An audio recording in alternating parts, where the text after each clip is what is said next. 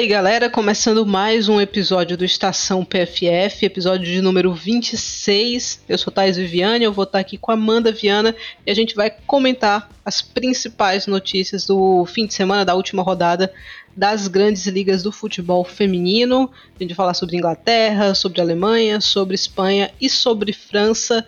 Tem muita coisa, todas as ligas estão caminhando para o fim, só temos um campeão até o momento, que foi o Barcelona na semana passada, mas a gente tem equipes muito bem encaminhadas para Champions e na maioria das ligas uma briga tremenda na parte de baixo, uma briga contra o rebaixamento.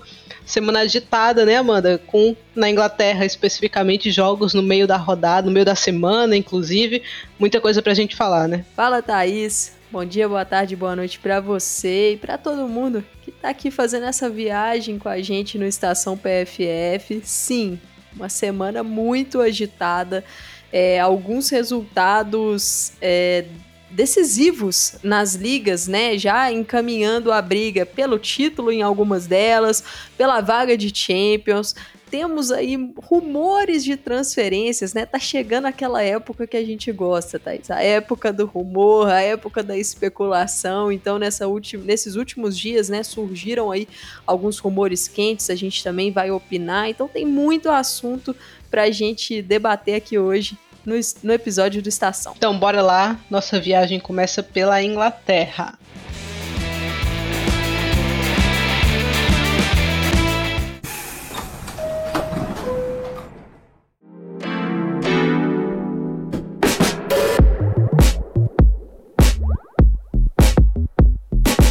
E chegando na Inglaterra, pela vigésima rodada nós tivemos os seguintes resultados. O Arsenal venceu o Leicester 1 a 0, o Manchester United venceu o Tottenham 3 a 0, o Liverpool bateu o Manchester City por 2 a 1, o Aston Villa goleou o Reading 5 a 0, o Brighton venceu o West Ham 1 a 0 e o Chelsea goleou o Everton 7 a 0. No meio da semana, nós tivemos dois jogos recuperados, né? Um para o Arsenal, Arsenal e Brighton, 4 a 0 para as Gunners, e o Chelsea também recuperou uma das suas partidas goleou o Leicester 6 a 0. Destaque dessa rodada, Amanda. Bom, Thaís, o destaque dessa rodada é um destaque negativo e que implica diretamente na disputa de vagas da Champions, né? É a derrota do Manchester City para o Liverpool. É, não estava nas minhas contas essa derrota pelo que o City vinha performando nas últimas rodadas e também pelo que o Liverpool vinha performando no campeonato. E, e, é uma derrota que machuca muito as chances das Citizens conseguirem mais uma participação na UEFA Women's Champions League. Por quê? Se a gente olhar na tabela, o pior saldo de todos é do Manchester City, né? O Manchester City hoje tem um saldo de 25, enquanto o Arsenal tem um de 34 com um jogo a menos, o Chelsea 42 com um jogo a menos e o United 42 e o City tá em quarto. Tá em quarto, o Arsenal ainda tem um jogo por fazer, então a equipe se colocou numa posição muito difícil e agora, Thaís, vai ter que depender de tropeços dos seus adversários aí e vai precisar vencer o grande rival, o Manchester United, no clássico de Manchester, para quem sabe ainda sonhar com essa vaga de Champions. Complicou bastante para as comandadas do Gareth Taylor, Thais. É, rapaz, mais uma temporada frustrante aí para o Manchester City, que chegou até. É, saiu atrás, chegou a empatar esse duelo, mas depois acabou tomando o segundo gol e acho que assim, em termos de finalizações muito claras, de chances no gol, não dá nem pra gente dizer que foi um massacre do City, né? Porque os números terminaram meio igualados, né? Então teve posse, teve um certo domínio, mas acho que faltou aquele sufoco real, né, Amanda? É, assim, se a gente for comparar com as partidas anteriores, né, com a produção, a produção do City nesse jogo, ela caiu em relação aos jogos anteriores. Mas ainda assim, mesmo não tendo sido uma boa partida tanto no ataque quanto na defesa, o time teve chances de virar enquanto o placar ainda estava 1 a 1 teve chances de empatar enquanto o Liverpool já estava à frente por 2 a 1 Então foi um jogo de muita imprecisão do Manchester City, né? Uma, uma partida atípica porque não teve gol de Bunny Shaw, né, Thaís? Ela acabou perdendo a, artilharia do, do campeonato, né? Porque a Rachel dele anotou gols na, na, rodada, mas foi um ataque do City que, mesmo não conseguindo produzir o mesmo tanto das rodadas anteriores, teve sim chances e desperdiçou. E aí, acho que o grande ponto dessa derrota fica na inconsistência defensiva. O primeiro gol, o gol marcado pela Natasha Dow, foi um presentaço da Laura Combs, um erro total ali de, de saída de bola, né? Ela acabou não percebendo, né, na hora do passe, recuou sem nem olhar.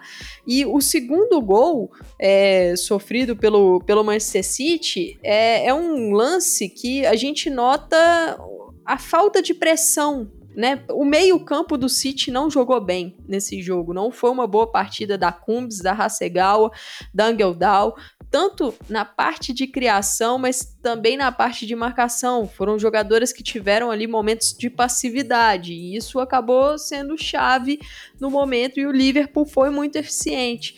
Então, é o, é o City derrapando na hora que não podia derrapar mais, Thaís. Um abraço aí para a querida Camila Villarreal, né? Você falou aí da Laura Combs, um grande fã aí dela. A Camila. É difícil para o City pensar nas renovações e na manutenção do elenco, em atrair jogadoras importantes, né, diferenciais, quando não consegue estar na principal competição de clubes do continente, né, Amanda? Com certeza. Se nos últimos anos já estava difícil atrair, né, por não ser aí uma equipe tão confiável para ir longe na Champions, acabou não conseguindo pegar a fase de grupos, né? Nas últimas temporadas, acabou caindo ali na, na fase prévia. Agora, então, se realmente confirmar a ausência na, na temporada 23-24 da Champions League, aí vai ser complicado trazer um grande nome, Thais. Só que o grande ponto é: será que o Manchester City finalmente vai conseguir atacar o mercado de forma inteligente? Não trazer jogadoras por trazer? Porque se a gente for olhar o perfil de reforços da equipe para essa temporada, muitos desses reforços acabaram nem tendo impacto, sendo reservas. É, Dana Castellanos, eu acho que uma grande decepção é a contratação da, da Leila, na minha visão, não fez muito sentido, né? De, já... daí era algo que a gente já sabia que ia acontecer. É, né? exato, exato. Assim, acho que a contratação da Hasegawa e da Laia Alexandre grandíssimas contratações, a da Kasparai muito interessante também. Então, para não falar que o City não trouxe nomes interessantes, mas se a gente pegar quem saiu, né, Thaís? Uhum. Fica difícil. E para a próxima temporada, o time vai ter que ter muita criatividade. Né? Não vai ser contratar por contratar, vai precisar de um projeto. Eu acho que passa também pela questão do treinador. Eu, eu acho que o que pega é que quem saiu tá jogando melhor do que quando tava no City, né? Assim, não sei se, se é o ambiente também, no caso, especialmente da Wii e da Stanway, que era muito propício, né, para receber essas jogadoras, é, equipes que estavam precisando de, de mais nomes, né, de protagonistas, mas saíram de graça, né, cara? Como é que o City deixa isso acontecer? Exato, e assim, são nomes muito pesados e que a equipe não conseguiu substituir a altura, lógico. Não seria fácil, né? Mas agora, sem ter aí essa competição europeia, provavelmente, né? Porque não está decidido, mas as chances agora caíram drasticamente. Acho que o City passa a precisar de um pequeno milagre, né? É. Para conseguir é, ter, ter a sua vaga na Champions é, vai, ser muito mais complicado brigar, né? Brigar de igual para igual em termos de vitrine com, com outras equipes. É, e se as coisas estão complicadas para o City, não estão tão complicadas assim para o Aston Villa de Rachel Daly, hein, Amanda? Hat-trick Que temporadaça, né? Thaís, temporadaça da Daily, assim, espetacular mesmo, espetacular mesmo. A gente estava até conversando, eu nem lembro quando foi essa conversa, mas foi essa semana, sobre possíveis prêmios individuais, né, da WSL, e assim, é, a Daily tá muito forte na minha briga aí para melhor jogador do campeonato. É, se, se formos pensar em impacto, equipe, o que ela tá fazendo, é espetacular. Fez um hat-trick nesse jogo. É uma jogadora que, assim, é, todo jogo do, do Aston Villa, assim, ela marcou em praticamente todos, né? Mas até quando ela não marca, ela consegue impactar, potencializar as companheiras, chega a 20 gols na temporada. O Aston Villa era uma equipe que, se não me engano, em uma temporada só, a sua artilheira não passava de acho que 3 gols, Thais. Dele chegando a 20 é assim, simplesmente espetacular, mas ela também conta com, com companheiras que encaixaram muito bem com ela, né? E nesse jogo de hoje, o Villa tendo de volta a Kirsty Hanson, é, a Daly e a Hanson se dão muito bem, né? São jogadoras ali que elas trocam assistências, Thais. A Daly faz um gol com assistência da Hanson, a Hanson faz gol com assistência da Daly. E nesse jogo, por exemplo, a Daly marcou três gols e os outros dois ela assistiu. Então, é, é, um, é um ataque que tá muito fluido aí. É, combinando muito bem. É um elenco curto e eu acho que isso meio que, que matou ali as chances do Aston Villa brigar por um algo a mais nessa temporada. O algo a mais seria a vaga de Champions. Mas eu tô muito curiosa para saber como é que vai ser a sequência desse trabalho da Carla Ward, que foi fantástico nessa temporada. Então eu quero muito ver esse Villa continuando a ser competitivo na próxima temporada, para que a gente aumente aí, né, esse top 4 aí né, na Inglaterra para que seja um top 5, tal, não aconteça o que rolou com o Tottenham, por exemplo. É, o Aston Villa marcou 42 gols nessa temporada na FAWSL e a Rachel dele é responsável por 20 deles, quase 50% dos gols da equipe foram diretamente marcados por ela. Tivemos ainda o Arsenal jogando duas vezes, né? Um jogo sofrido contra o Leicester ali, acabou vencendo com um golaço da Frida Mano e depois uma goleada mais tranquila no meio da semana contra o Brighton. Bom jogo da Black Stenius. Acabamos tendo aí a notícia né, da, da lesão da Gil. Entrou, acho que ia dar meia hora ali quando ela foi dar uma corrida né, para tentar chegar numa bola. Teve uma pancada no chão, acabou sentindo, pediu para sair, tinha entrado bem, por isso que é uma, uma pena aí essa, essa notícia dessa lesão dela mas um Arsenal que vai tranquilo, mais ou menos, né, Amanda, nessa reta final. É, o resultado negativo do Manchester City trouxe uma tranquilidade maior pro Arsenal, né, Thaís? Uhum. Porque é, a situação das Gunners não não tava das melhores, né? Se a gente for considerar a tabela, né? A tabela não estava sendo ali tão favorável para o Arsenal com essa ascensão do City. Então o tropeço do City dá uma tranquilidade maior. O jogo contra o Leicester, a, a vitória ter sido ali curta, uma finalização, assim, um chutaço da Frida Mono, só assim, basicamente, para você conseguir vencer Janina Leitzig, né? Que tá fazendo uma, uma grande temporada e essa segunda metade de temporada pelo Leicester. Mas é compreensível, o Arsenal tinha passado por um jogo muito pesado contra o Wolfsburg, né? Foi para prorrogação, tem a frustração da derrota, os desfalques, o elenco curto, então super compreensível. Já para a partida contra o Brighton, conseguiu ser eficiente muito rápido, né? Construiu a vantagem muito cedo já, então isso traz uma tranquilidade. Você citou a Black Stenius, essa essa segunda metade, né? O ano de 2023 da Black Stenius é muito bom, ela cresceu na hora certa.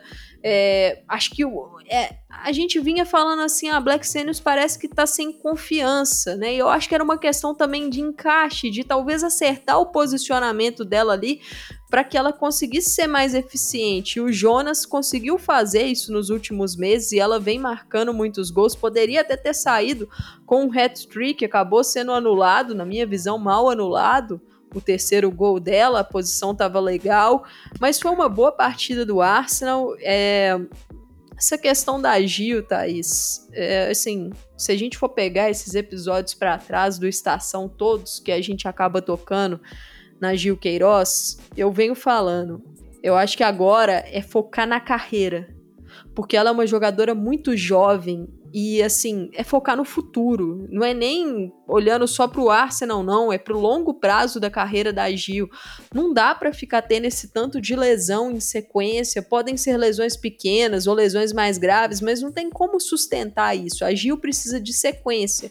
Então, acho que o grande objetivo é pega essa esse final de temporada, pega a pré-temporada, faz um trabalho de fortalecimento. Se precisar perder o começo, né, da próxima temporada, porque tá fazendo fortalecimento, perde. Tenta espelhar no caso da Lauren James, por exemplo, né, quando ela foi para o Chelsea, ela ficou uma temporada sem jogar foi praticamente uma temporada inteira sem atuar pelo Chelsea, né? Quando ela chega do Manchester United.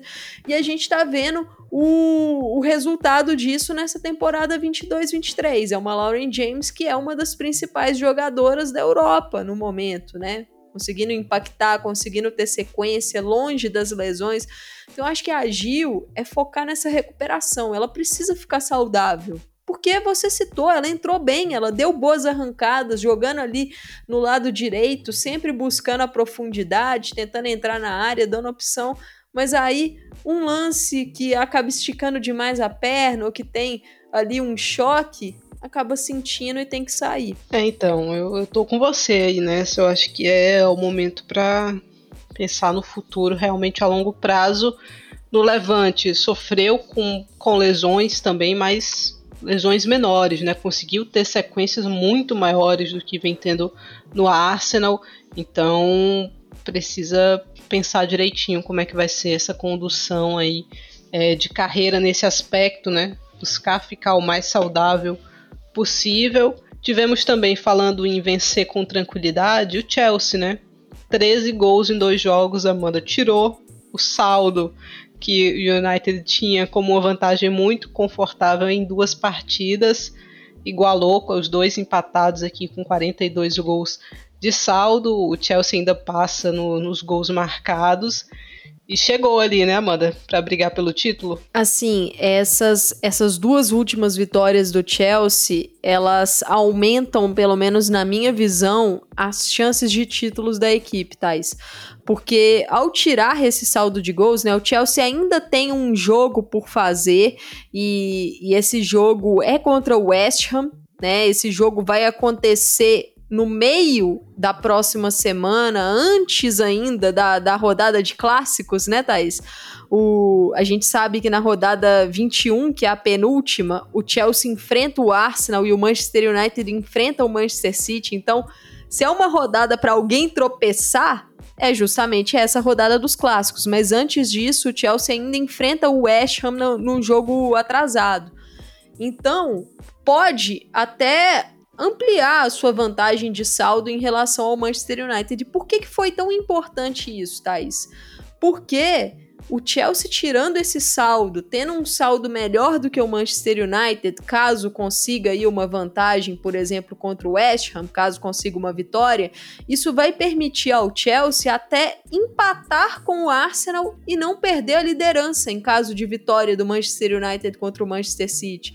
Então, as comandadas pela Emma Reis se colocam numa boa situação, né? Acho que se colocam numa situação extremamente confortável Acho que a notícia importante desses dois jogos que a Harder voltou muito bem, né? Duas partidas, quatro gols, dois gols em cada, então mais uma peça de ataque aí para essa reta finalzinha aí de campeonato e de Copa da Inglaterra também. O Chelsea tem uma final contra o United nesse fim de semana. Mas talvez o torcedor das Blues aí, Amanda, se sinta um pouco frustrado é, com essa passagem da Harder pela equipe, né? Especialmente agora que a gente vai vendo rumores aí de uma possível ida para o Bayern de Munique, já foi especulada no Real Madrid também. Acho que o torcedor da equipe azul de Londres esperava mais, né, dela. Acredito que sim, Thaís. Uh, quando a Harder chega no Chelsea, é, era aquela, era aquela chegada que a gente pensava assim: a Harder chega no Chelsea para levar o Chelsea junto com o seu elenco, né, que já tinha um elenco forte com Kerr, com Kirby, para levar o Chelsea ao sonho europeu, vencer a Champions. E com isso ser a melhor jogadora do mundo. Né? Então acho que essa era a expectativa com a chegada da Harder por lá, porque já era um Chelsea que estava conseguindo ser dominante no território inglês. Então o objetivo era reforços de peso para levar o domínio doméstico para o continente. Eu até acho que a Harder teve vários ótimos momentos pelo Chelsea. O grande problema para mim, Thais, é que quando a Harder começava uma fase muito boa, ela machucava. E aí é o ponto. É uma jogadora que, que acho que nunca conseguiu atingir o real potencial dela nesse time do Chelsea, porque quando ela estava chegando perto de ter uma sequência em altíssimo nível, ela tinha ali uma parada por lesão. Seja uma lesão mais leve ali, de semanas, um mês, ou uma lesão grave, como foi a que ela teve nessa temporada, né? Ela, ela vinha ela vinha sendo, na minha visão, ali o destaque ali da, da equipe junto com a Guru Haiten no início da temporada. A Harder vinha muito bem. Só que a lesão dela, gravíssima muscular, né, que a tirou do, dos gramados por, se não me engano, 4, 5 meses, né? Foi uma lesão muito grave, matou isso tudo. Então, é, é uma passagem que, ao que tudo indica, vai para o final, para o seu final, né? Ela e a Erickson vão, vão dar adeus ao Chelsea no final da temporada. As duas têm é, o contrato terminando agora. E assim, eu não vou caracterizar como uma passagem ruim. Eu acho que a Harder teve uma boa passagem pelo Chelsea. Mas em termos de expectativa, porque eu estava esperando do que ela ia alcançar com essa equipe quando ela estava chegando, né, em terras londrinas, é uma passagem decepcionante, é uma passagem frustrante. Mas eu não encaro como uma passagem ruim, mas sim frustrante. E já entrando nesse tópico, né, você falou das especulações aí que começam a aparecer nesse momento. Catarina Macario especulada no Chelsea, né? Seria um senhor reforço, especialmente se perder a Harder. Assim, se a gente olhar, Thaís, para os nomes disponíveis no mercado de graça, né, agentes livres, eu não vejo nenhuma substituta ideal a não ser a Macário. A Macário é uma substituta ideal para Harder. Em termos de encaixe ali, é, eu acho que, que ela pode se dar muito bem com a Kerr como dupla. Até se a gente for olhar o que foi aquele recorte de temporada Macário e, e, e Ada, né? Macário e Ada pelo Lyon. Na, na, temporada passada, aquele recorte, a Kerr é uma jogadora que se adapta muito fácil ali com outras atletas. E a Macário, ela, ela se mostra muito forte nessa função ali de uma segunda atacante, atacando o espaço, ela sabe compor bem o meio e o ataque, né? Então ela consegue fazer essa transição. Eu acho que ela pode, pode encaixar muito bem nas funções que a Harder vinha fazendo aí é, nessa equipe do Chelsea. Então é, pode ser um casamento ideal, pensando no que o clube precisa da jogadora, né? Do que o clube precisa ali para substituir é, uma, uma saída e também acho que para o que a Macário precisa, né? Caso ela não vá ficar no Lyon, ela, ela tem que pensar em encaixes ideais. O Chelsea é um time que vai oferecer a ela uma competição europeia, que vai oferecer a ela brigar por título doméstico toda a temporada. O Chelsea é um time que tem sido dominante na Inglaterra, né? Se não vence, tá na final, tá disputando até o final. Então, é... e esse encaixe né? Então acho que pode sim ser um destino ideal para Macário. Tivemos também atualização no Arsenal. Lia Valt renovou. Não sabemos por quanto tempo, mas vai ficar no Arsenal para a próxima temporada, pelo menos, para acalmar aí o coração dos Gunners, né, Amanda? Olha, Thaís, essa é uma renovação gigantesca, viu? É, é assim, é, a gente fala muito aqui no Estação, falamos nas lives do Planeta Futebol Feminino de posições que são muito difíceis de se encontrar hoje em alto nível no futebol feminino. E talvez a posição de volante seja a mais difícil de, de se encontrar assim em alto nível. E a Lia Valt, ela é uma das melhores volantes do mundo há algum tempo. Ela, ela tá nesse bolo das melhores. E. Top 5, assim, né? Acho que dá pra é, dizer. Top 5, dá pra top dizer, 10, com certeza, né? Dá pra dizer. E assim, seria uma perda que o Arsenal eu vou cravar aqui, tá isso? O Arsenal não ia encontrar uma substituta. Porque o Arsenal não contrata meio campo, o Arsenal não contrata defensora. então o Arsenal não ia encontrar uma substituta, entendeu? E, e assim, é, é uma jogadora que tá adaptada.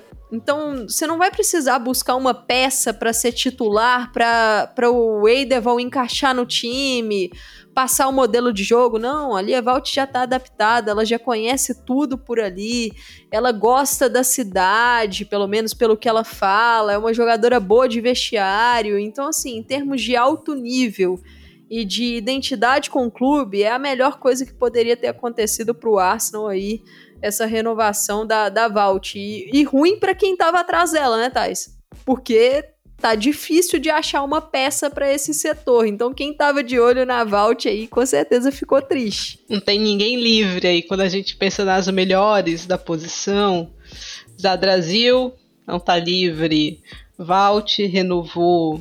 Lena tem contrato, Pátria tem contrato, Walsh chegou agora no Barcelona, então precisa usar a imaginação aí, né? Quem tiver precisando de volante, é, até a Ertz, né? A Ertz não sai dos Estados Unidos, então não vale nem a pena contabilizar aqui.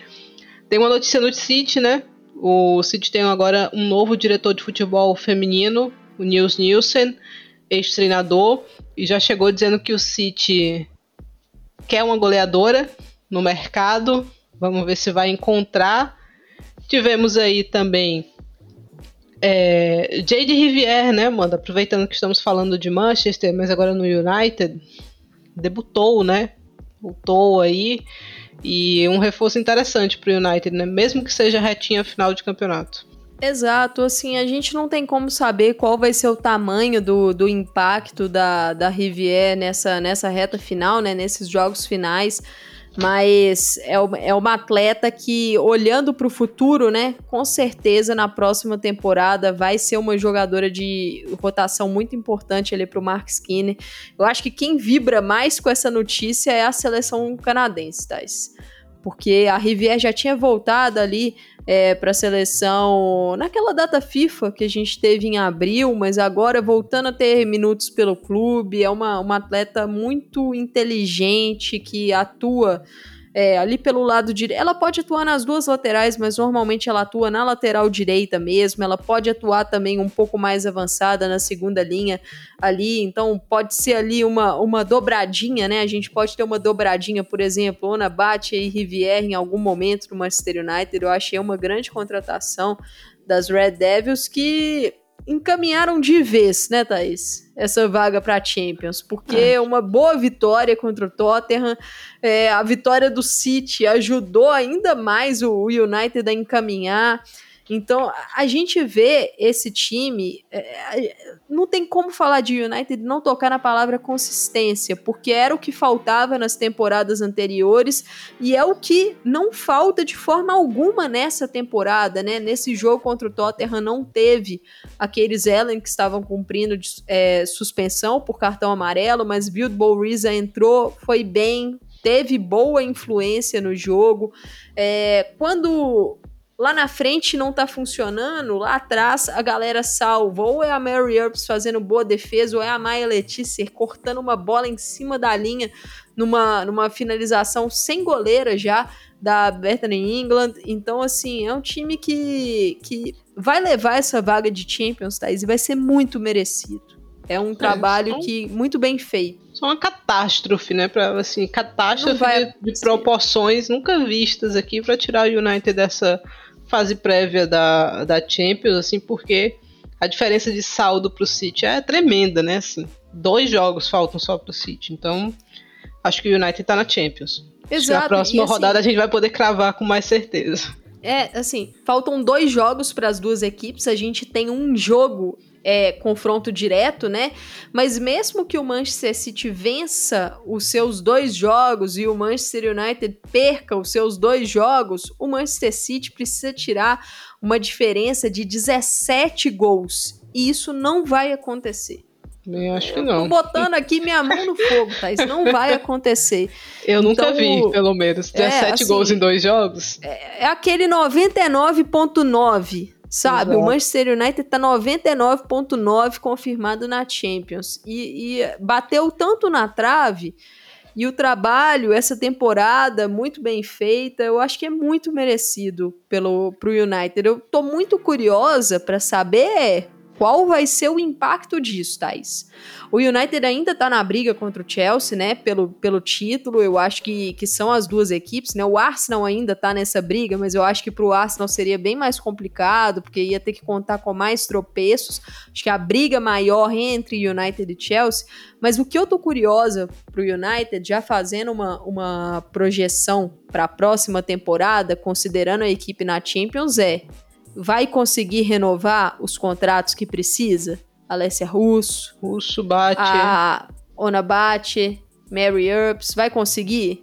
Vai conseguir trazer reforços de peso para ir longe na competição? Acho que essas são as dúvidas. Boas perguntas aí, Dan Rose. Pode ter minutos nessa reta final pelo Reading. Meu último destaque aqui, que ia me passando no sentido, é o Everton, né? Tomou aí sete do Chelsea e mesmo sendo uma temporada que o Everton não correu risco de rebaixamento em nenhum momento, que temporada frustrante do Everton. Eu acho que é uma equipe que por nome, pelos nomes que tem, poderia jogar um futebol bem mais interessante, poderia produzir é, um jogo mais competitivo contra essas grandes equipes, mas não consegue. Então, eu acho que eu assim, olhando para o que foi imediatamente o ano anterior, é meio difícil a gente cravar que foi um ano ruim pro Everton, né? Mas eu acho que pelos nomes que tinha, poderia ter feito algo muito mais interessante. E aí eu começo a pensar, né? Já venho pensando há algum tempo que tem algumas jogadoras, como por exemplo Hannah Benison, que precisam buscar outros ares para evoluir. Acho que a Benison estancou muito por conta do Everton também. Acho que ela precisa de um outro estilo aí de futebol para ampliar os horizontes dela. Mas era uma equipe que tinha Jess Parker, Beaver Jones, que teve as Noiges, que teve a Gil emprestada por um tempo muito machucada, é verdade, mas teve ela emprestada, tem Bjorn, tem alguns nomes bons, né? Os nomes de destaque. Não consegue transformar isso num futebol atrativo, né? Mas olhando para a classificação, Manchester United chegou a 50 pontos com 20 jogos. É seguido pelo Chelsea, que tem 49 pontos em 19 jogos. Na terceira colocação vem o Arsenal, 44 pontos e 19 jogos, com o mesmo número de pontos, mas com um jogo a mais. Na quarta posição vem o City, na quinta colocação, Aston Villa tem 33 pontos, é seguido pelo Everton com 27, o Liverpool tem 22, o West Ham tem 17, o Brighton tem 16, o Brighton não corre mais risco de ser rebaixado. E temos aqui na décima posição Tottenham com 14 pontos, Leicester com 13 e o Reading com 11. Reading correndo um sério risco aí de ser a equipe que cai nesse ano. Nesse fim de semana a gente não tem campeonato inglês, mas a gente tem final de Copa da Inglaterra. O United encara o Chelsea no domingo às 10h30 da manhã. Então vale a pena acompanhar que vai ser jogão. Eu acho que a gente falou o que tinha para falar aqui de Inglaterra. Vamos para a Alemanha.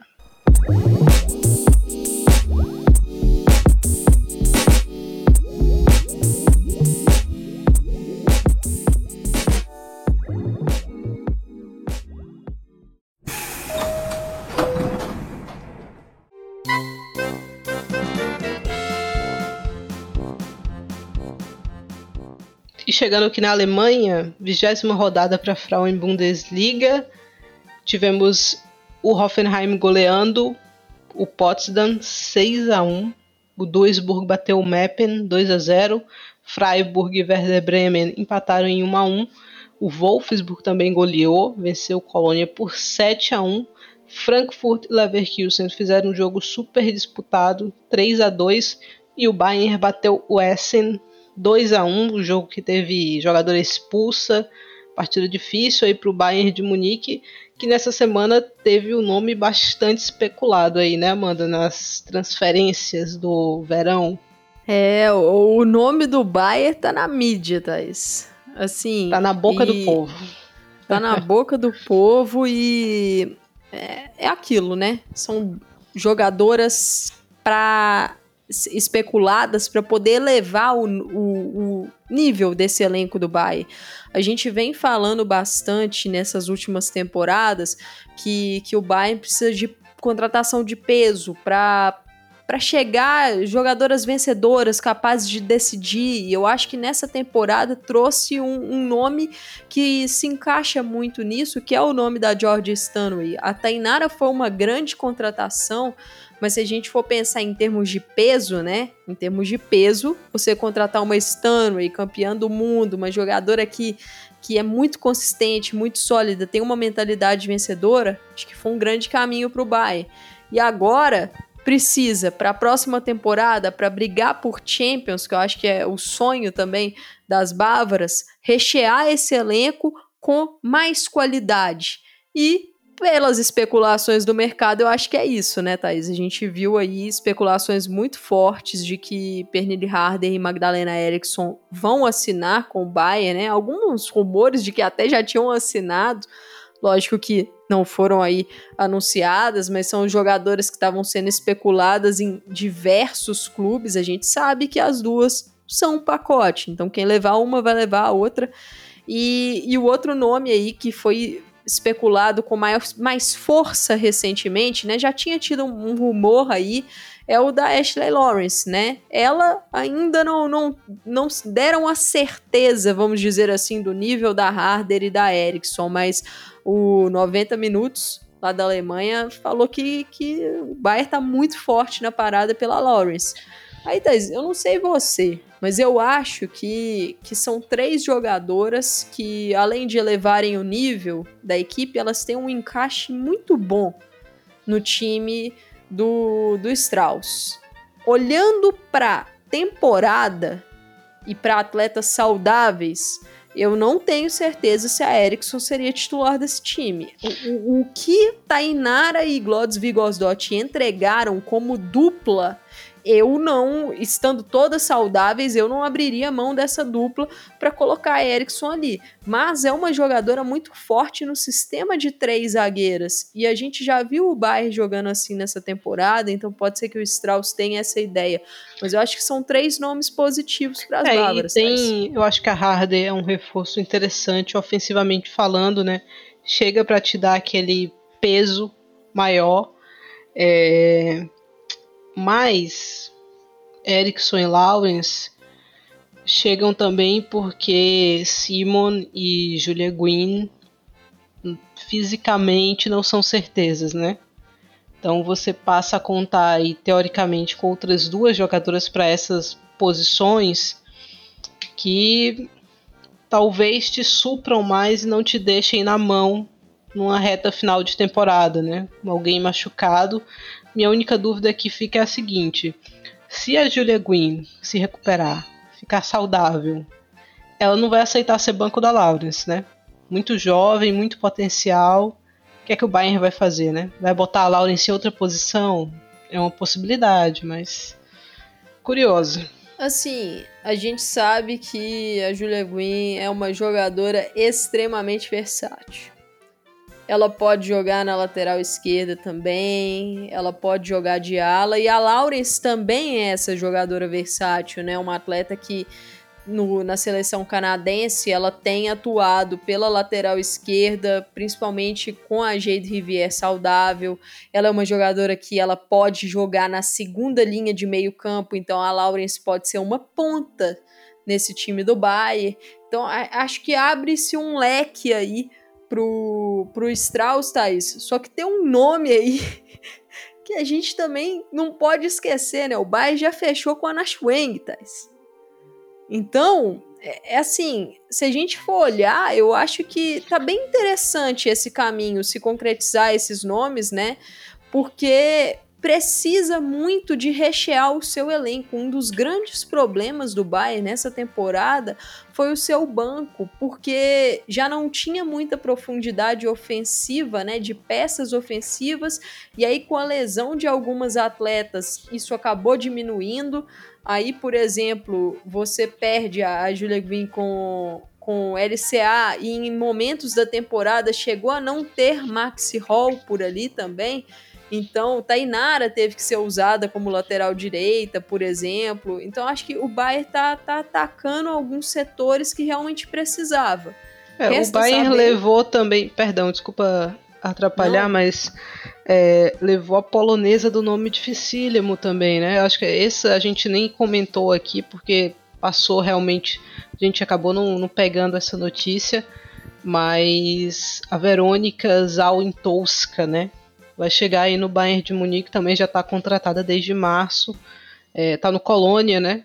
E vai chegar aí para a equipe, então o Bayern fazendo essa não a limpa na liga, né? Mas trazendo reforços muito interessantes para encarar uma temporada que tem tudo para ter um número de jogos muito considerável, né? Se chegam essas três e a gente soma com essas duas já confirmadas, são cinco nomes para dar um peso, nem que seja para o banco, muito diferente, né? Com certeza. É, é o tipo de, de. É os tipos de contratações que mudam o patamar da equipe, Thais. Com certeza. O Wolfsburg goleou Colônia 7 a 1 uma dominação tremenda. O primeiro tempo já terminou 4 a 1 e com dois gols dela, viu, Amanda? É, ficou emocionada, Thaís? dois primeiro, golaços, né? O primeiro foi dois um, gols. Primeiro foi golaços. um senhor golaço, né? Assim, uns 25 metros, uma paulada no ângulo. Era o que tava faltando, né, Amanda? A mulher começar a fazer golaço, assim. É no Oberdoff, claro, né? Dois é, gols. É, o Colônia, assim, coitado do Colônia, porque o Wolfsburg veio embalado pelaquela classificação praticamente no último minuto contra a Bremer fez gol. Bremer fez gol de novo. Dois é, gols. O, o, Arsenal abriu aí a porta dos gols de Pauline Bremer. Impressionante. é, mas assim, uma vitória categórica e pro Wolfsburg mostrar, né? Quero a minha chance. E a chance vai vir nessa próxima rodada, né, Thaís? Do título aí da Liga. O último suspiro do, do Wolfsburg por esse título. Começa com secar o Bayern, né? Num jogo que tem tudo para ser muito bom, na sexta-feira o Bayern pega o Hoffenheim. É, fizeram duelos interessantes nessa temporada. O último foi pela Copa, 2 a 0 Foi inclusive o jogo que a Dalma saiu lesionada. É, e foi um jogo, foi um jogo duro. Foi 2 a 0 para o Bayern de Munique. Foi um jogo duro. O Wolfsburg vai secar, né, Amanda? O que restou para o Wolfsburg é isso. Exato. Assim, esse confronto entre Bayern e Hoffenheim, o Hoffenheim não tem nada a perder até porque o único resultado ali que, que interessa para a equipe é a vitória mesmo, em busca ainda de um milagre contra o Frankfurt. Então, assim, Hoffenheim e Wolfsburg estão de mãos dadas. Bayern e Frankfurt estão de mãos dadas, Thais. Vamos ver qual vai ser a dupla que vai sair vencedora após esse final de semana, porque o Bayern precisa de um resultado positivo contra o Hoffenheim para botar praticamente as duas mãos na taça da Frauen Bundesliga e o Frankfurt está em vantagem em relação ao, ao Hoffenheim pela terceira vaga, né, pela vaga ali da, da Champions. Então, tá, tá torcendo também por uma vitóriazinha do Bayern contra o Hoffenheim para ficar mais tranquilo para o duelo contra o Wolfsburg, que vai ser muito difícil. Exatamente, tivemos mais uma goleada aqui, que foi o Hoffenheim 6 a 1 contra o Turbine Potsdam. É, Erleta Mehmet marcou um hat-trick. Fazia tempo que a gente não falava dela aqui, né? Falamos mais no comecinho da temporada, mas gols importantes. Bila marcou também, Gia Corley, Melissa Kosler. Então, alguns nomes aí que a gente não sabe se vão ficar realmente no, no Hoffenheim para a sequência da temporada. Tivemos o Duisburg vencendo o Meppen, né? E tentando, tentando não, já praticamente se encaminhando, né, para uma permanência. É cedo para cravar, mas era uma vitória importantíssima porque conseguiu aí o Duisburg abrir dois pontinhos em relação à zona de rebaixamento. Tem um Colônia ainda separando o Duisburg do Meppen. Então, o tipo de vitória, o jogo de seis pontos, né, Amanda? Exatamente. É o tipo de jogo para te dar pelo menos uma, uma segurança nessa reta final. E essa briga ali vai, vai ser uma briga importante nessa, nessa última vaga, né? Porque o Potsdam já, já tá condenado, Thaís, infelizmente, né? Mas essa briga vai ser. Vai, vai pegar fogo até o final. Exato. Quem ia vendo um, tropeço acontecer, um tropeço inesperado, era o Frankfurt. Abriu 3 a 0 e de repente viu o Leverkusen diminuir para 3 a 2 Tomou um sufoco ali inesperado, mas de momento segue vivo ali na briga pela Champions League. A gente tem nesse fim de semana alguns jogos muito interessantes, como a gente já adiantou aqui. Bayern de Munique e Hoffenheim na sexta-feira, 2h45. No sábado, 8 horas, Turbine Potsdam e Leverkusen. No domingo, às 8 horas, o outro jogo muito interessante dessa rodada, né? Eintracht Frankfurt e Wolfsburg. Já sabendo o que aconteceu na sexta, né? Eu achei inclusive que esses jogos iam acontecer no mesmo horário, mas não o Wolfsburg vai entrar em campo já sabendo o que o Bayern de Munique fez. É, no domingo às 8 também, Duisburg Freiburg. No domingo às 11, Werder Bremen e Essen. E Colônia e Meppen. Acho que é isso. Passeamos aqui pela Alemanha. Vamos para a Espanha.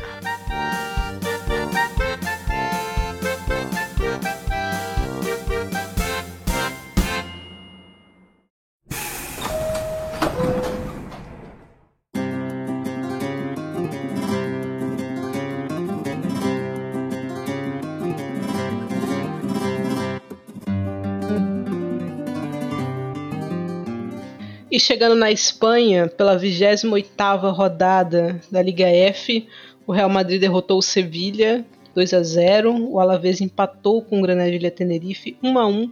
O Levante Las Planas venceu o Atlético de Madrid 1 a 0. O Madrid CFF virou de maneira incrível contra o Alhama 6 a 2. O Barcelona goleou a Real Sociedad 5 a 2. Villarreal e Sport 1 e empataram em 1 a 1 o Atlético Bilbao venceu o Betis 2 a 0. Levante e Valência ficaram no 1 a 1 no derby e no meio da semana, pela 26ª rodada, o Sevilha melou a festa do Barcelona, empataram 1 a 1. Acabou a sequência de 62 vitórias consecutivas do Barcelona. Agora não vai ter mais o perfeito em mais uma liga consecutiva seu destaque para essa rodada, Amanda? Meu destaque vai pro Madrid CFR, Thais. que, que virada foi essa, né? Saiu perdendo por 2 a 0 é, jogando em Madrid pro Alhama e meteu seis gols. Hat-trick da Kundanange, Gabi Nunes fazendo dois belos gols, assim, muito bem a Nunes ali no, no domínio na área, nas finalizações. O gol que ela marca fazendo pivô, para mim é um espetáculo aquele gol.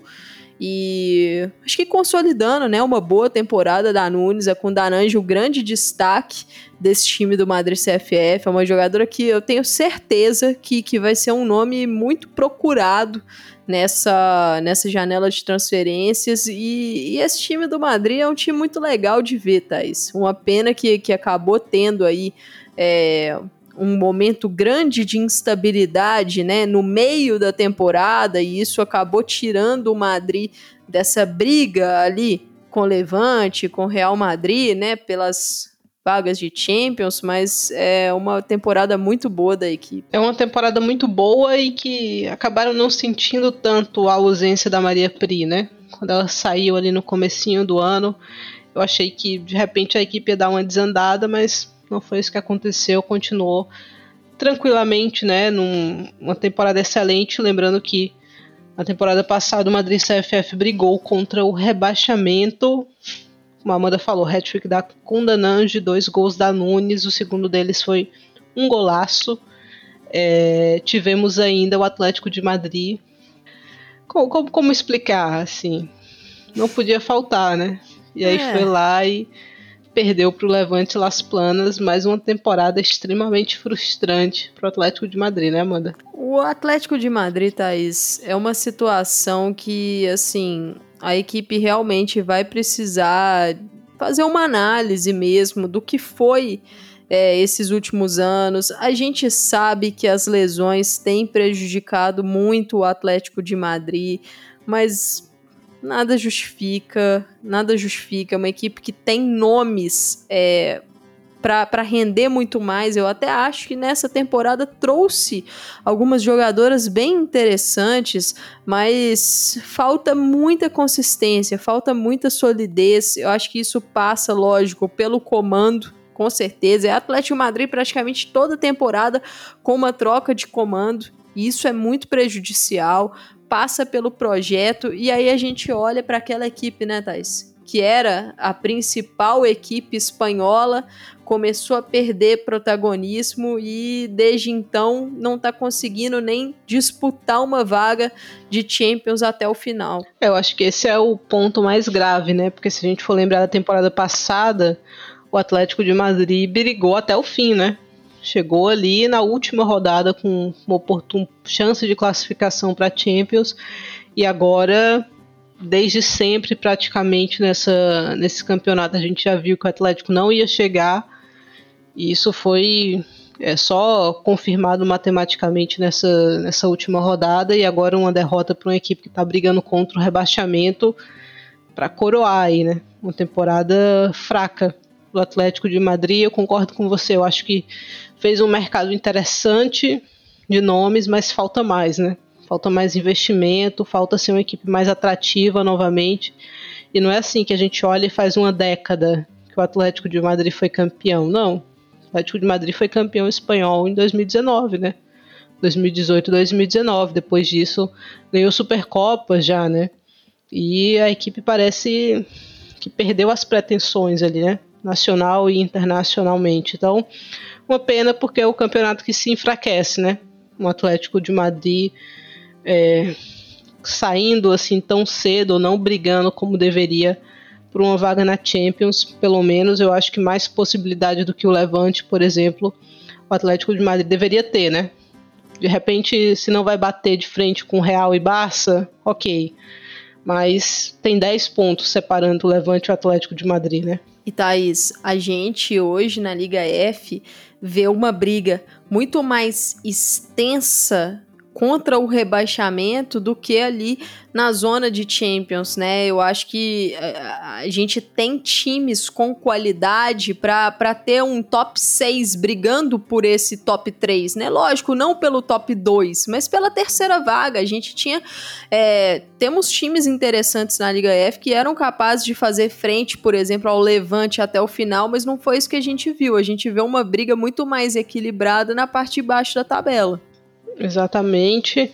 É, o Levante que você citou aí, né? Acabou empatando com o Valência no derby e o Real Madrid garantiu aí a vice-colocação, né?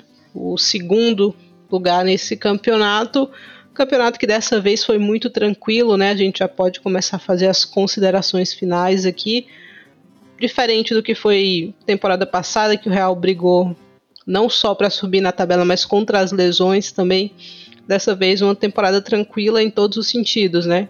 A DM ficou praticamente desocupado, é, uma segunda colocação que esteve bem encaminhada desde o princípio, a equipe passando dos 100 gols na temporada, então houve um crescimento, né? temporada anterior para essa, mas obviamente que ainda falta, falta um pouco mais, né? Com certeza, eu encaro e vejo esse crescimento que você falou, até um Real Madrid que, que patinou mais do que o normal nessa reta final, até pelo fato ali da, da briga pelo título, né, ter escapado muito rápido e, e a equipe acabou tendo um pouco mais de oscilação nessa reta final, mas é, olhando aí pro, pro que é esse projeto do Real Madrid, Thaís? É uma temporada de afirmação, né? Como essa segunda equipe da Espanha que é capaz de fazer um campeonato tranquilo, conseguir a sua vaga para a Champions de forma tranquila. A gente sabe que a temporada passada foi uma emoção muito grande, né? Até a reta final.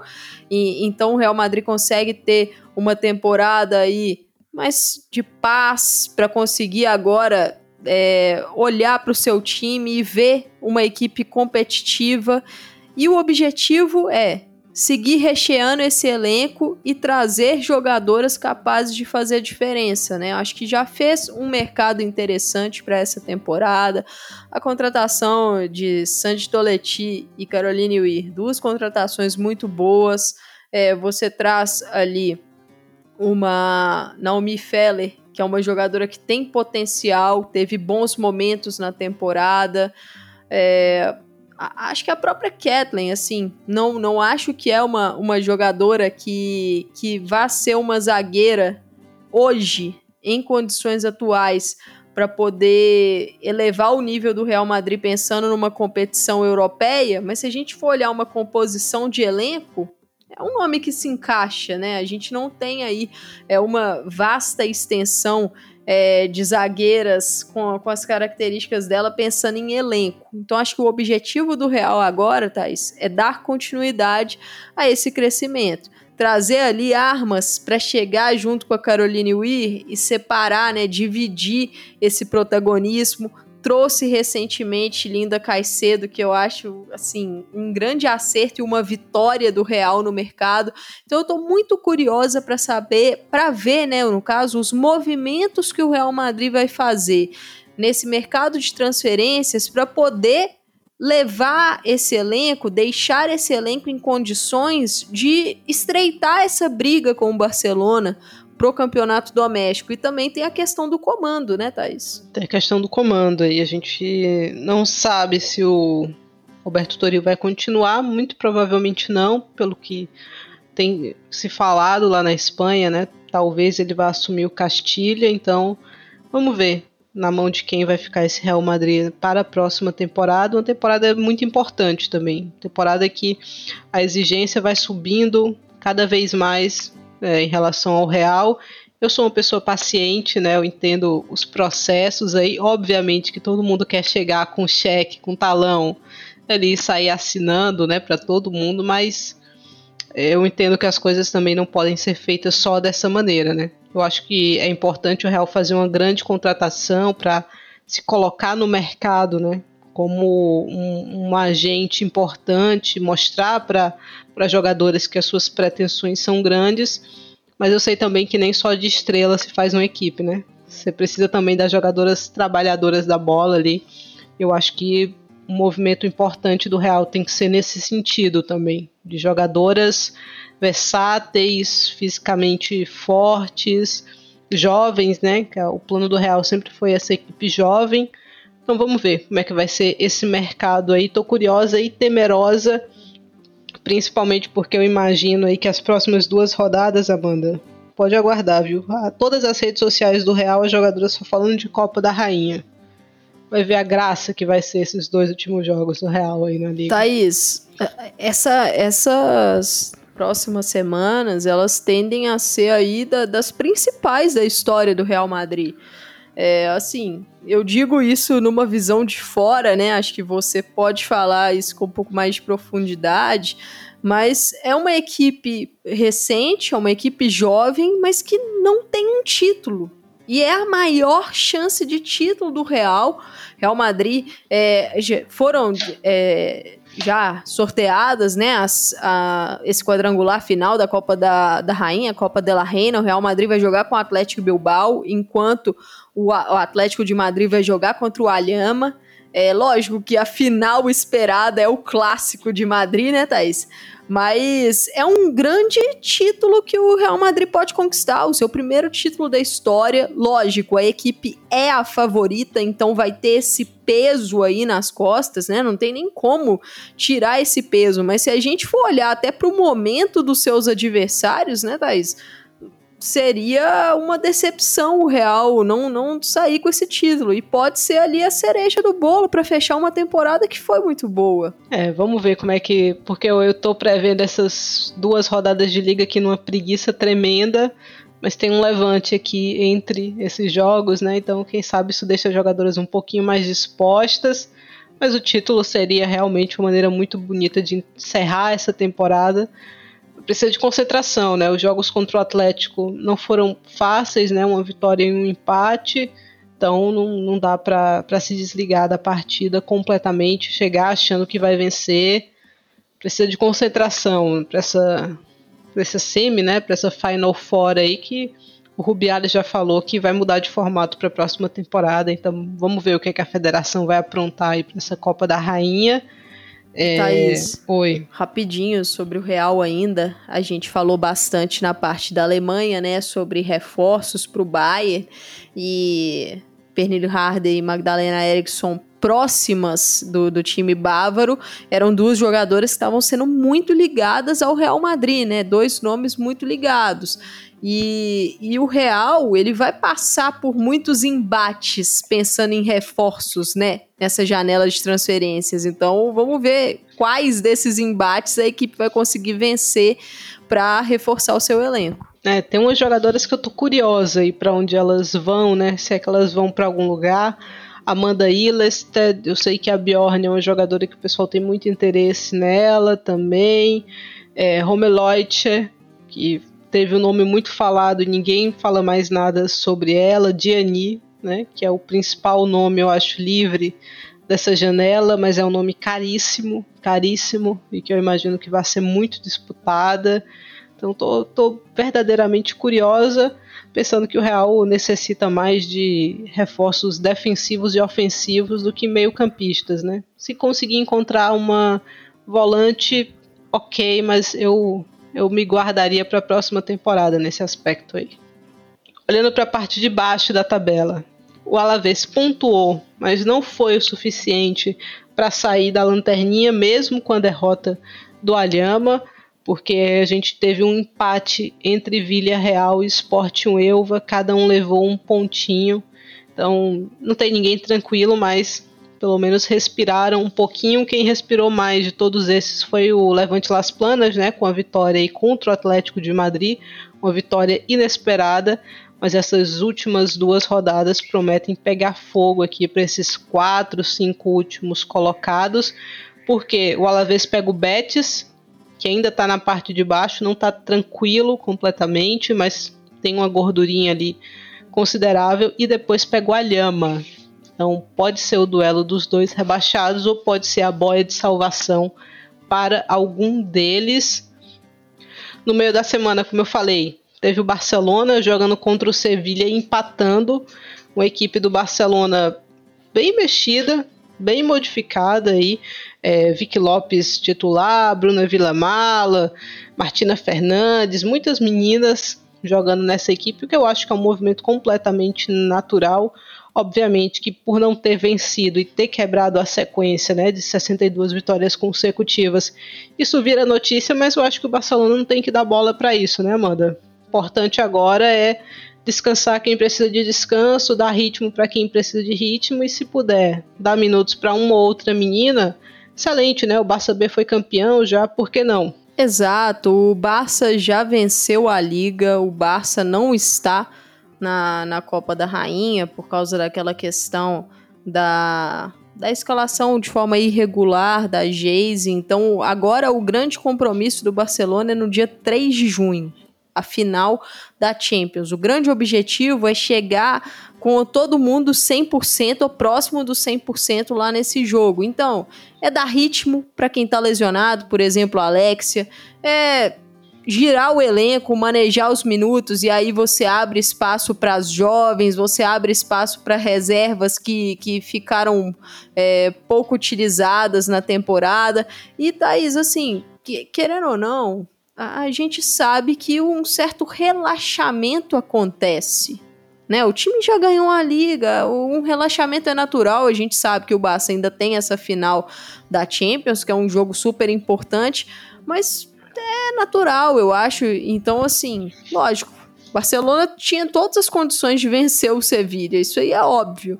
Mas não é um resultado aí pra, pra gente fazer tempestade de copo d'água, longe disso. Não é nem para ficar pensando duas vezes, né? Até porque o Barcelona vinha de vencer de maneira muito tranquila e a Real Sociedade, né, onde se esperava um jogo bem mais disputado, um jogo bem mais duro, numa, numa atuação do nível do Barcelona, né, um primeiro tempo absurdo aí para terminar já vencendo por 4 a 1. Então, é um empate que não tem que ter peso nenhum na sequência é, de campeonato do Barcelona. Olhando para a classificação, não sei nem se faz, faz, muito sentido né, passar por essa classificação aqui, porque o Barcelona já é campeão com 82 pontos, o Real Madrid já é segundo também com 71 e o Levante já está garantido na terceira colocação com 63.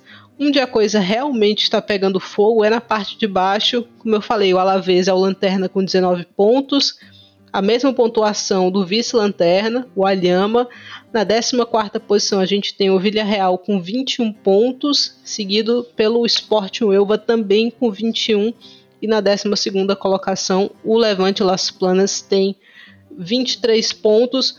A gente ainda tem o Betis com 24 pontos. 24 pontos geralmente é a conta para não cair, mas não sei se dessa vez vai correr tudo como esperado. O Betis precisa pontuar mais um pouquinho para não correr risco. O Villarreal tem uma vida muito difícil, porque pega Atlético de Madrid e pega Atlético Bilbao. Então, se acabar não pontuando nessa sequência aí, não é nenhum absurdo. O Alhama pega o Sporting Elva, então para um dos dois aqui pode ser uma partida importante para se colocar fora da zona, pelo menos respirar um pouco mais. O Levante Las Planas pega a Real Sociedade na próxima e fechando na trigésima rodada a gente tem, como eu já falei, Aliame e Alavés, é, o Sporting Elva enfrentando o Levante Las Planas. Então, acho que quem tem a tabela mais interessante aqui para escapar é o Sporting Elva.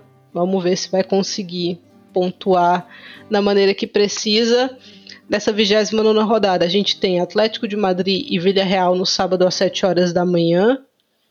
Também às 7, Barcelona e Atlético e Bilbao, Alhama Sporting Elva, Levante Las Planas e Real Sociedad, Real Betis e Alavés. No domingo às 7 da manhã, Granadilha Tenerife e Sevilha, Real Madrid Levante e a uma hora Valência e Madrid CFF. Que horário maravilhoso, né, Amanda? É, esse horário aí. complicado. Eu vou ter acordada porque tem que estar, tá, né? Mas. É. Tristre... Tristeza. Triste, triste. Mas é isso, vamos dar uma passadinha na França agora.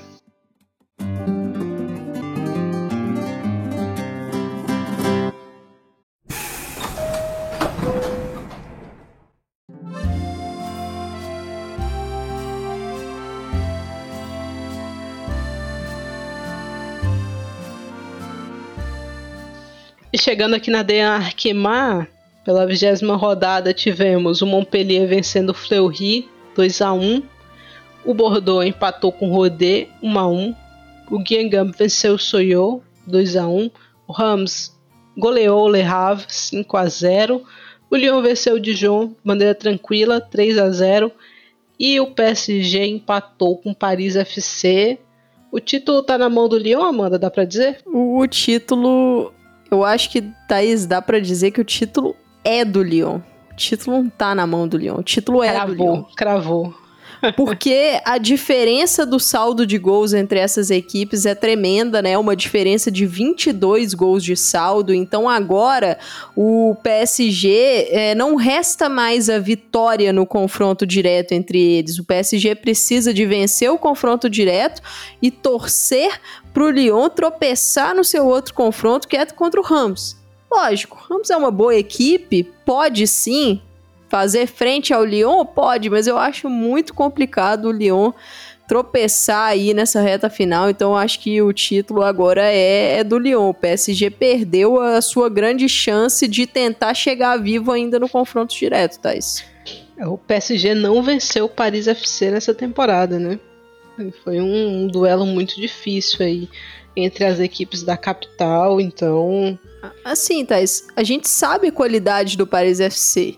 Só que o PSG, mesmo não fazendo um bom jogo, ele criou chance suficiente para vencer. Inacreditável a quantidade de gols que o PSG perdeu. Lógico, o Paris FC teve chance? Teve, porque o PSG é uma equipe que, que ela não consegue também não ceder chances pro adversário. Mas tinha tudo para ter conseguido vencer esse jogo. É, é uma temporada assim tá conseguindo brigar até o final porque tem ali jogadoras capazes de, de pontuar para a equipe, capazes de individualmente fazer a diferença. Mas é uma temporada muito frustrante coletivamente do PSG. É, temporada difícil aí. Muito por conta das escolhas que a equipe fez, né? O mercado de verão, então, o mercado de verão incompreensível por parte do, do PSG, e aí teve que refazer tudo em janeiro. Para algumas coisas conseguiu, outras nem tanto, né? Mas vamos ver qual vai ser o futuro do PSG. Outra equipe que o dinheiro sustenta muita gente ali dentro, né, Amanda? Porque se não fosse isso, acho que é um time que já teria sido desfeito. Porque é muita polêmica, né? Não, impressionante. O PSG vive é um bastidor extremamente movimentado, é página policial, é treta interna de direção, é treta entre jogadora, então é, é muito complicado nesse ambiente também prosperar, né, Thaís? E aí agora esse, essa janela, esse mercado, uma janela muito importante, porque o PSG já tem aí atletas que falaram que não vão ficar, como Amanda Illested, como Ashley Lawrence. Aí você tem duas renovações aí, Lorena Fazer e Kaditiato Diani. E aí, vão renovar, não vão renovar? A grande contratação da equipe para a temporada, que foi Lick Martens, é uma jogadora que muitas lesões, um rendimento muito questionável também, é, se a gente for analisar né, o todo da temporada. Então, é, vai, vai ficar rezando para Catotô voltar bem e para conseguir renovar com, com a Diani, por exemplo. É, rapaz, que ano aí do Paris Saint-Germain. Do outro lado, o Paris FC botou um pezinho ali na vaga da Champions, né, Amanda? Assim, se a gente for olhar que esse jogo foi o último jogo da rodada, o Paris FC já entrou nessa partida sabendo do tropeço do Fleury contra o Montpellier. Uhum. Então, já sabia que se eu não perder para o PSG aqui, eu tô com um pé e meio na Champions. E eu acho que foi com esse raciocínio que o Paris FC foi para essa partida também. Não deixou de atacar tal, mas o foco ali era se manter vivo no confronto. E até quando tem o apito final, né? O, a, o alívio, a vibração de comissão técnica, jogadoras, é muito grande. Porque agora o, o principal objetivo na temporada ficou mais próximo, né, Thaís? É, e tadinho do Fleury, viu, Amanda? A gente zicou muito é. o Fleury, cara, não tem como. O Fleury Thaís. e o City aí, eles têm toda a razão de reclamar com a gente, que a gente elogiou e paulada Thaís. na temporada seguinte. Diga. É muito difícil ser Fleury. É muito, muito difícil, difícil, ser Fleury. Não podia vacilar. Era um jogo difícil. Era um jogo é. difícil. É, mas não dava para vacilar. Assim, ainda teve uma jogadora expulsa ali no frizinho, né? Então Assim, o Montpellier era uma, é uma super casca de banana nesse uhum. caminho do Fleury. E a equipe não teve ali a Legarrec, melhor jogadora do time na temporada, estava suspensa, então foi um desfalque importante. Mas se a gente analisar o que foi o jogo, é, Fleury vai, vai sair frustrado, com certeza, porque abriu o placar muito cedo, acabou levando um gol bobo de bola parada, né? É um fundamento que a equipe tem algumas dificuldades, essa bola parada. Foi uma partida muito equilibrada, mas aí leva um gol de contra-ataque no segundo tempo, então foi, foi um resultado muito frustrante e a gente citava, né, Thaís? O Paris FC tinha essa, essa tabela aí complicada por enfrentar o PSG ainda, mas os dois jogos restantes, os dois jogos finais do Fleury, eles são mais difíceis quando comparados ao do uhum. Paris FC. Então agora a missão realmente ficou muito difícil, realmente é um milagre. Vai precisar torcer por um tropeço do Paris FC. O Fleury ainda, assim, acho que a matemática do Fleury é eu preciso fazer mais pontos do que o Paris FC nessas duas últimas rodadas. Vai ser fácil? Nem um pouco, porque o Paris FC enfrenta o Soyot e o Rodé, e o Fleury enfrenta o Bordeaux e a equipe do Gangan. Então, assim, eu acho que em termos de dificuldade, os jogos do Fleury são mais difíceis. É, o Fleury vai contar com o poder do desespero aí, né? Os é. rebaixados para tentar ir para Champions. Vamos ver se vai funcionar. É, Nerilha Mondesir, né? Marcando aí, gol importante. É o poder do Haiti. É o poder do A gente perde de um lado, mas a gente ganha do outro, Amanda. E tivemos gol também de Maeli Laca, e já foi especulada, por exemplo, no Real Madrid. Vamos ver aí como é que vai ser esse futuro, esse mercado agitado aí é, que a gente vai ter na Europa. Tivemos ainda o empatezinho do Rodé com Bordeaux, pontinho importante para o Rodé. O Rams goleou o Le Havre com direito a dois gols aí da nossa querida outra haitiana, né? Que vai arrumar para o Lyon na próxima temporada. E o Lyonzão venceu o Dijon de maneira tranquila, 3 a 0 Um jogo sem, sem grandes surpresas, né? Aqui. Exato, uma vitória muito tranquila do Lyon. Já conseguiu um gol logo no começo, então isso já costuma é, dar aquela encaminhada total no confronto, né? Um Dijon brigando ali para fugir do rebaixamento, mas o Lyon foi muito forte. Essas jogadas de bola aérea, é, acho que tem sido talvez o ponto mais forte do Lyon nessa temporada, e foi assim que abriu o placar com a Vanessa Gilles. É, eu queria destacar, o Lyon fechou o placar com o gol da Ada, é muito importante, né? Essa reta final de temporada da Ada, conseguindo deixar aí os seus golzinhos. É, a Sônia Bom Pastor deu uma rodada no elenco, né? Poupou aí Cascarinô, Roren, Damares, jogadoras que, que entraram no decorrer da partida, mas eu queria destacar um nome, Thais, que é o da Vic Bechot. Ela fez o segundo gol do Lyon e a Bechot jogou muito nessa temporada. Eu acho que nem ela imaginaria que teria tantos minutos assim nessa temporada, só que o Lyon teve um ano muito difícil, muitas jogadoras no DM, com isso a Sônia Bom Pastor precisou encontrar alternativas, né? Ela, uma atleta que, que esteve presente é, no Mundial Sub-20 com a França, eu acho que, que fez uma boa campanha, né? Aquela seleção francesa que acabou sendo eliminada pelo Japão naquele fatídico jogo maluco que foi para prorrogação, pênaltis.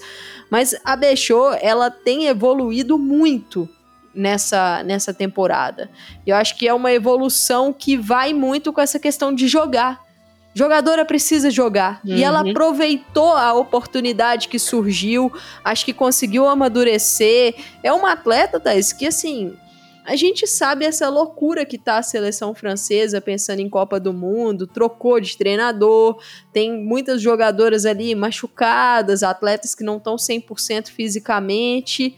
Eu vou te falar uma coisa, não ficaria surpresa em ver o nome dela ali, talvez, como. Sabe, sabe aquela vaga? Aquela jogadora jovem que vai uhum. para uma Copa? Eu não ficaria surpresa de ver a Bechô indo para essa Copa. Eu não ficaria surpresa mas o Renan chamaria minha atenção, assim, porque pelo estilo dele, né, pela chegada recente, é, pela primeira convocação aí dele com nomes antigos, né, assim entre aspas. Então, talvez por merecimento, ela deveria estar nessa Copa, né, sendo essa jogadora que você falou, jovem para ganhar experiência, para conhecer o seu primeiro grande torneio internacional com a seleção, mas não sei se vai rolar. A França teria que ser uma seleção com um trabalho mais, é, mais longo, eu acho, para isso acontecer. Eu acho que agora não vai rolar, mas ela está numa idade que precisa jogar, né? 19 anos, precisa de minuto para amadurecer em campo mesmo e vem conseguindo fazer isso de maneira saudável Tivemos golzinho da Ada Hegerberg também, né? É, assim, a Ada entrou, cravou, e isso é muito importante para ela, re, ir retomando mesmo essa confiança, conseguindo marcar pelo Lyon. Tem aí essa decisão pela frente da Copa da França, a gente não sabe como é que vai ser aí esse planejamento da, da seleção norueguesa para a Ada, mas é uma Copa do Mundo que está chegando, Thaís. E a gente sabe é, o quão frustrante foram os últimos uhum. grandes torneios da ADA com a Noruega, né? Exato. Então, se a gente for lembrar de.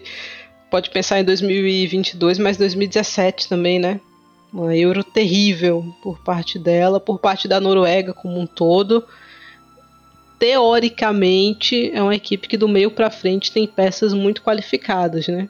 Vamos ver se consegue ser um time minimamente competitivo, né? Porque no papel você tem Hansen do lado, Heiten do outro, Hegerberg na frente, mano, pra ligar ali, né? Atrás dessa galera, mas faltou o restante, né, Amanda? É, assim, a Reg Rize tá. É, ela já evoluiu muito essa seleção norueguesa no pós-euro, tá tentando dar consistência e o caminho da Noruega é um caminho legal. O sorteio é. sorriu para a Noruega. Então acho que se a Rise é. minimamente conseguir aí um time competitivo no, na parte defensiva, a Noruega pode sim. Pelo menos passar de Hoje. fase, né? Pelo menos ah, passar de fase. Não, passar de fase, Thaís. Se a Noruega não passar de fase. Não duvide. não é possível. Não é possível. Espero realmente que não seja possível. Nova Zelândia Filipinas, Suíça e Noruega. Se a Noruega não passar de fase, gente, não tem condição. Exigiria um esforço, né? Considerável. É muito grande. Lyon, eu já falei aqui, a gente já falou, encaminhou o título, né? Com esse tropeço aí do PSG. Parece ser também bem encaminhado para a vaga da Champions, com, com o tropeço do Fleury. Nesse fim de semana não tem rodada da De Arkema, temos final de Copa da França, sábado, 11 horas da manhã. Expectativa para esse jogo, Amanda? A chance, principal chance do PSG sair com o título dessa temporada? Com certeza. Se tornou aí o, o jogo da temporada para o PSG, já que tropeçou agora na De Arquemar e chance de título foi pelo ralo. Mas vai ser um duelo muito difícil, porque né, em termos de elenco, o Lyon tá muito mais recheado do que o PSG. A principal jogadora da temporada, na minha visão, do PSG é a Diani. E ela já deu declarações de que muito provavelmente não vai voltar mais nessa temporada, né? A recuperação da, da fratura na clavícula acho que vai se estender, então a gente deve ver Diani apenas lá na seleção francesa mesmo agora. Então, mas é aquilo, Thais. É jogo único, é final. O PSG acho que conseguiu mostrar uma boa competitividade lá na Champions contra o Wolfsburg, né? Então, uhum. tá aberto. Já venceu o Lyon nessa temporada, né? Exato. 1 0 ali. Foi, não foi bonito, mas foi, né? Então acho que o PSG. É, o importante vai... é vencer, né? Não tem que ser bonito. Então tá aberto, mas aí também olhando pelo outro lado, né? É a chance do Lyon de fazer a dobradinha, né? é a chance do Lyon fazer a dobradinha.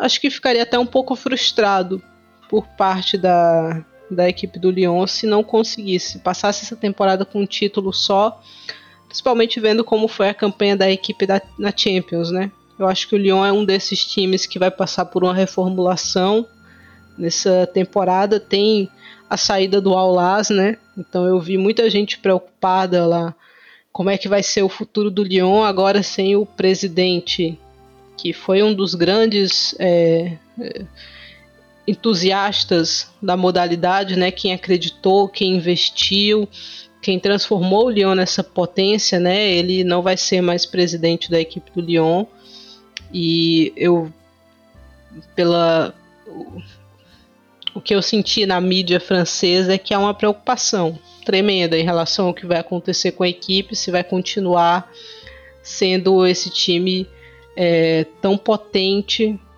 continentalmente falando, ou se a gente vai caminhar para o que aconteceu com Frankfurt, por exemplo, né? Que ainda é o segundo maior campeão da Champions, mas que, né? A gente se juntou com a Eintracht agora para tentar fazer algo mais, mas muito longe de ser aquele time que estava conquistando o Champions em 2015, né? Então as coisas podem se dissolver de maneira muito rápida. Vamos ver o que é que vai rolar aí com a equipe francesa. É, tivemos uma especulação também relacionada à França, que talvez a gente poderia ter falado lá na Espanha, né? Milene Chavas, talvez chegue aí para o Real Madrid. Me surpreenderia, Amanda, para ser bem sincera, porque acho que é uma goleira que tem condições de ser titular, né? E outras equipes. Se ela chegasse no Real, eu acho muito difícil a Misa deixar de ser titular a briga poderia ser até mais intensa ali, mas acho que a Misa é muito identificada com, com a equipe madrilenha, né? Trocar uma francesa pela outra, Thais? Aparentemente, né? A Meline Gerard vai aposentar no fim da temporada e aí talvez. E, e, e, assim, eu super entendo o que você tá falando, até se a gente for olhar a minutagem da Gerard, né? Uma goleira de pouquíssimos minutos. A Misa é uma, uma jogadora que, que não dá brecha e, assim, Misa é uma das melhores jogadoras do Real Madrid na temporada. Então, ela não dá brecha, mas é, vamos ver, vamos acompanhar aí. E quando o Deportivo La Corunha fez rodízio no gol, foi uma temporada ruim da Misa. Então ela é uma goleira que precisa dessa consistência, dessa confiança eu não veria o menor sentido trazer. Goleiro precisa jogar. É, eu, eu não gosto de rodízio de goleiro. Não gosto, eu também não terrível. Gosto. Eu também não gosto. E então, não sei. Sim, eu acho que a Chaves tem condições, 25 anos, né? Tem condições para brigar bem ali com, com a Perromenhan. Continuo achando que a Perromenhan vai ser titular, mas a Chaves poderia se é. colocar ali como uma segunda opção que de repente rouba a vaga, né? Se ela ficar no banco, muito difícil. É uma, é uma perromanhã que já esteve muito mais absoluta já. antigamente, né, Thais? Uhum. A temporada dela pela Juventus 21-22, ela foi num nível muito mais alto do que a 22-23. Então, tem esse componente também. Tem esse componente também. Acho que falamos bem aqui do que aconteceu no futebol europeu nesse essa última semana. Estamos caminhando para a reta final aqui, tudo fica mais intenso. Temos copas sendo decididas, temos também os campeonatos sendo decididos, então vem com a gente porque as próximas semanas prometem ser ainda mais emocionantes. E é isso. Deixe o seu like, Deixe o seu comentário no post aqui no Twitter do PFF. Se estiver ouvindo no Spotify, deixa cinco estrelinhas lá pra gente que é importante. Acho que é isso, né, Amanda? É isso, Thaís. A gente está chegando na estação final. Você encontra o Planeta Futebol Feminino no Twitter, no PFF oficial. No Instagram você encontra o PFF no arroba Planeta Futebol Feminino. Tudo junto. Você me encontra no arroba Amanda V. Silva. A Thaís está no arroba Thaís Viviane GN. E é o que a Thaís falou. Na próxima semana a gente vai chegar aqui com campeão de Copa definido, provavelmente com algumas ligas aí já encaminhadas em termos de título, né? Acredito que na Alemanha isso vai acontecer. Então é a reta final da temporada europeia, o início desses rumores mais pesados de transferência e logo, lógico, Copa do Mundo chegando, então a gente sempre vai trazer esse impacto aqui, esse contexto aqui no Estação.